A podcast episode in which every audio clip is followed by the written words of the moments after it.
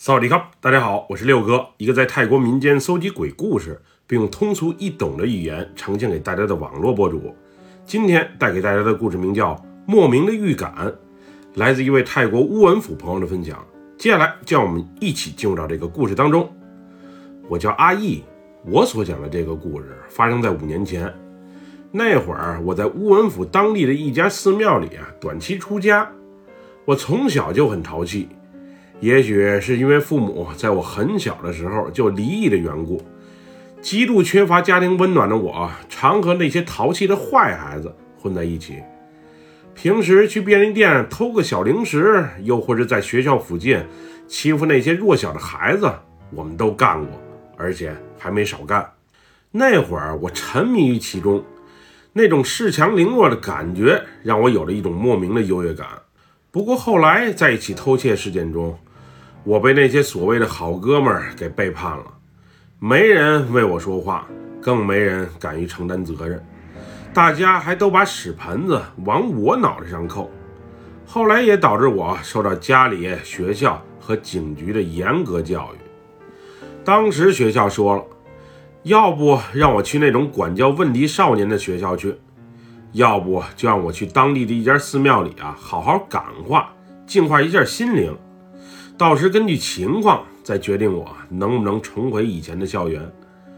我其实对于上学是挺反感的，能不上学，每天在大街上溜达才是最好的选择。不过我奶奶因为这事儿急坏了身子，后来更是一病不起。这时的我才慢慢的意识到，以前我是多么的混，是多么的让家人担心。这世上也就只有还在打工挣钱的爷爷。以及身体不怎么好的奶奶还在乎我，我的任性，我的淘气，我的混蛋，还让他们为此而揪心，并且啊因此生病，我实在是太对不起他们了。我思想的转变是特别的快，也就一晚上的功夫，我脑海中重温了以前的那种种种不适之后，我立志做一个好人，做一个爱家爱生活。并对社会有贡献的人，于是我主动提出要去庙里啊出家一年，好好改造，并且借此为病倒的奶奶好好祈祈福。就这样，我被送到了一家颇为有名，但是离城里啊很是遥远的山区寺庙中。这一座有着数百年历史的老庙，虽然地理位置不佳，但是来此修行又或者拜佛的人却不少。在寺庙所在的一侧山头，有很大一片面积是存放逝者骨灰的。也许是这里风水好的缘故，当地人相信，把长辈又或者至亲的骨灰存放在这里啊，他们的后辈以及家人会有好运。我虽然对此有过怀疑，但其他人，尤其是本地的村民，却都深信不疑。刚来到寺庙的时候，我还是不太适应。主要是这里的生活实在是太艰苦了，每天天还没亮就得起床，先是去庙堂诵经，之后则下山去化缘。路难走不说，还不让穿鞋，尤其是每天背着化缘来的食物啊，上山的时候，那种又困又累又饿还不能抱怨的感觉，实在是太难受了。后来得经过了至少两个多月的时间。我才慢慢适应了这边的生活。那会儿，每回和寺庙里的大师聊天，又或者听他们开导其他人的时候，我越发感觉自己啊，以前实在是太混了，感觉自己是在年少的时候做了最开心、最快乐的事情。其实仔细一回味，自己啊，实在是太幼稚了。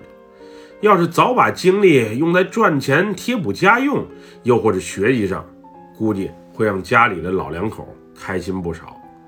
我所讲的这个故事，正是发生在我来寺庙里啊修行第五个月的时候。那天阴雨绵绵，早上化缘的时候，我还不慎因为路滑而摔了一个大屁墩儿。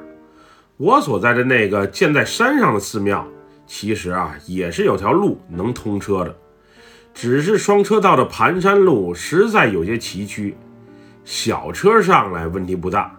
要是那种中巴或大巴的话，就比较困难了。那天一早，我随大师一起啊下山去化缘。去的时候一切正常，好心的村民也没少给我们吃的。回去的时候，因为山路实在泥泞，所以大师带我们改道，从那条双车道的盘山路回去。当时大师还特意叮嘱我们，一定要贴着边走，而且啊是顺着悬崖的一侧，千万别在路中间晃悠，以免被上山或下山的车碰到。这条山间公路我们平时不常走，但也还算是熟悉。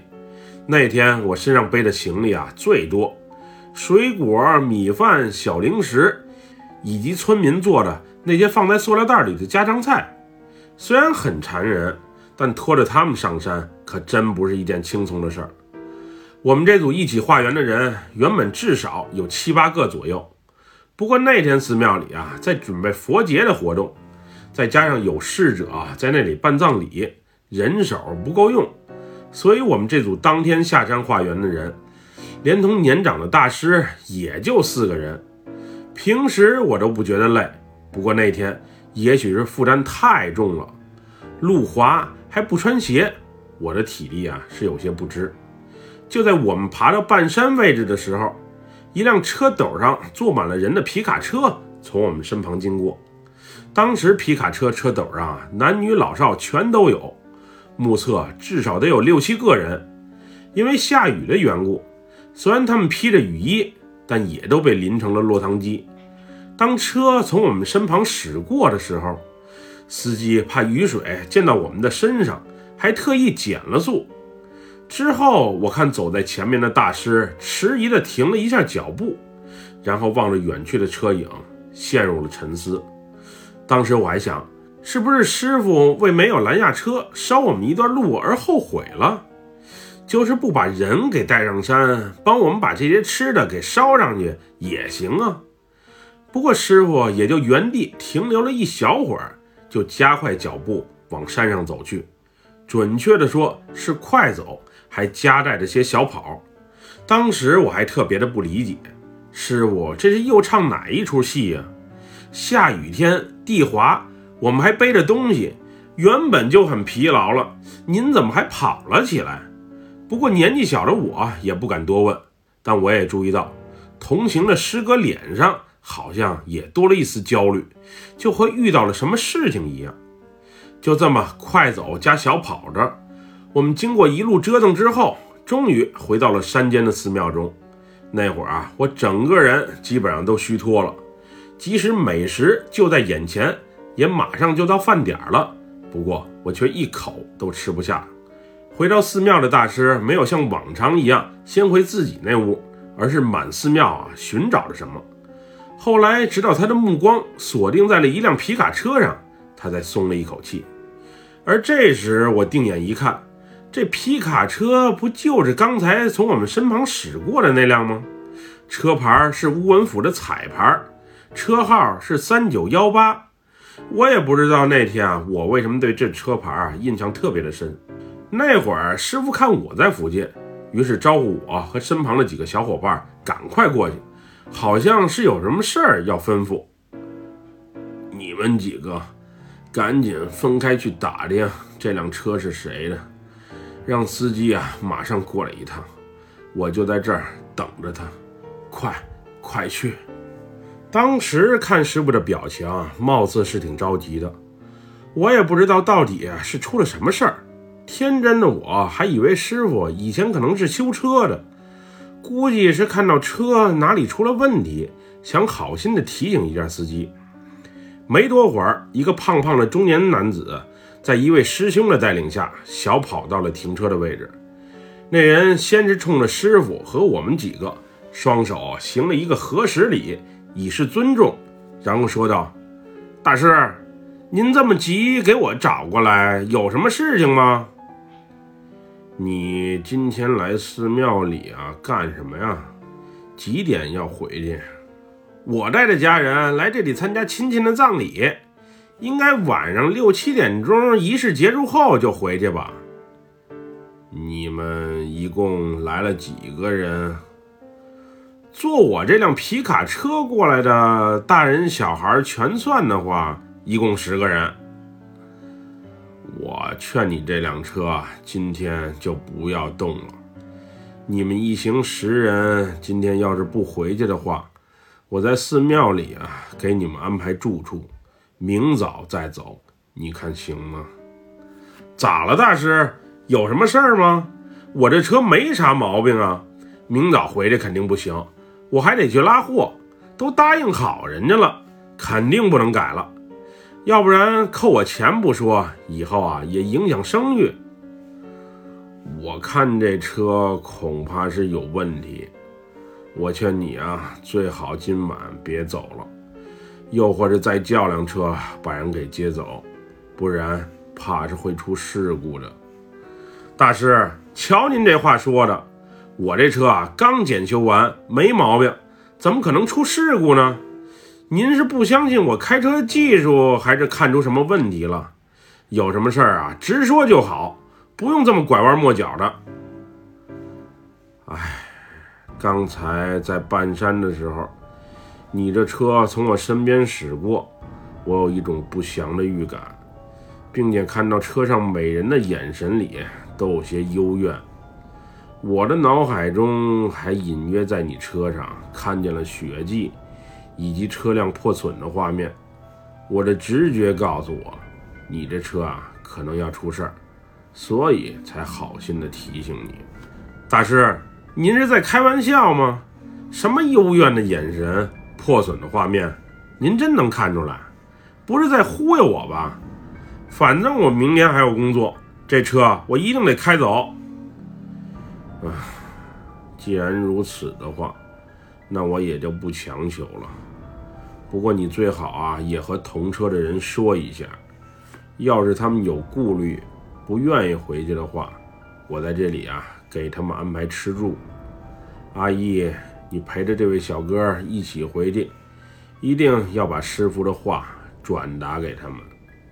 那会儿我也搞不清楚，大师是哪里来的第六感，让他预料到了这辆皮卡车啊会出事故。我是一点儿都没看出毛病啊。当时我还把我的疑惑悄悄地问了一下身旁的师哥：“师哥，你看出这车有问题了吗？”“嗯，我也感觉到了有问题。总之，我在这车旁边待着，总有一种不自在的感觉。后来，我和师哥陪着司机小哥回到办葬礼的庙堂，并把师傅嘱咐的话原封不动地讲给他们同行的人听。”当时有的人对此深信不疑，有的人却不以为然。最后，在我们的努力下，除司机以及他媳妇儿和年幼的孩子之外，其他的人都同意在寺庙里啊待一晚，明早再找车回去。那天虽然天空不时下着小雨，不过师傅始终在那辆皮卡车附近晃悠，不是眯着眼睛，嘴里嘟囔着什么。就是用手指头在车上画着什么。后来直到晚上，司机一家把车开走，师傅才不是很情愿的离开那里。当时司机一家开车走的时候，师傅还特意嘱咐，无论在开车过程中听见什么声响，看见什么奇怪的画面，都轻易不要急踩刹车，更不要随意开窗户，车速一定要慢，而且一定要专心。切不可分神。那天司机一家刚上车往山下开没多久，天空就电闪雷鸣，并下起了暴雨。当时我还想，这么大的雨，开车下山，气候不好，路况也不佳，真是让人揪心。那天师傅在车开走之后，就回到庙宇啊诵经去了。至于几点回的寝室，我就不知道了。反正我干完活准备休息的时候，他还在呢。第二天一早，我是被一阵嘈杂声给吵醒的。紧接着，宿舍一头啊传来了撕心裂肺的哭声。后来一打听才得知，昨天深夜冒雨下山的那辆皮卡车果然出了事故。皮卡车先是侧翻，然后掉落到了山崖下，一家三口不仅全死了。而且死状还特别的惨。当得知这一情况的时候，我后背顿时冒起了冷汗，真是太惨了。让他们留宿一宿啊，非不听，这回命都丢了，实在是太不值了。不过师傅又是怎么看出问题的呢？这一切的一切也太不可思议了吧？难道师傅真有一双慧眼，能看到常人看不见的东西？这件事儿发生之后，我是对师傅所说的话更加的言听计从。我在他面前啊，是一点假话都不敢说的，因为我是生怕他能看出我的小九九。这师傅反正是挺神的，平时虽然不怎么爱说话，但是只要一说话，就肯定没废话。他帮助过被人下蛊的妙龄少女，也给久病不治的老头带来过希望。总之，他神奇的地方有很多，我就不在这儿一一列举了。经过那一年在寺庙中的历练，最终在我师傅的帮助下，我去到了乌文府当地的一家职业技术学校学习。后来，我从事了所学的汽修专业。现在更是在曼谷找了一份还算不错的工作，这就是我的故事。总之，那件事发生的是挺神奇，直到现在我都想不明白，师傅到底是如何看出来那辆车啊会出事故的。估计和他的修行高有关吧。本期故事就分享到这里。喜欢六哥故事的朋友别忘了点赞和关注哟。咱们下期节目再见么么哒拜拜萨瓦迪卡。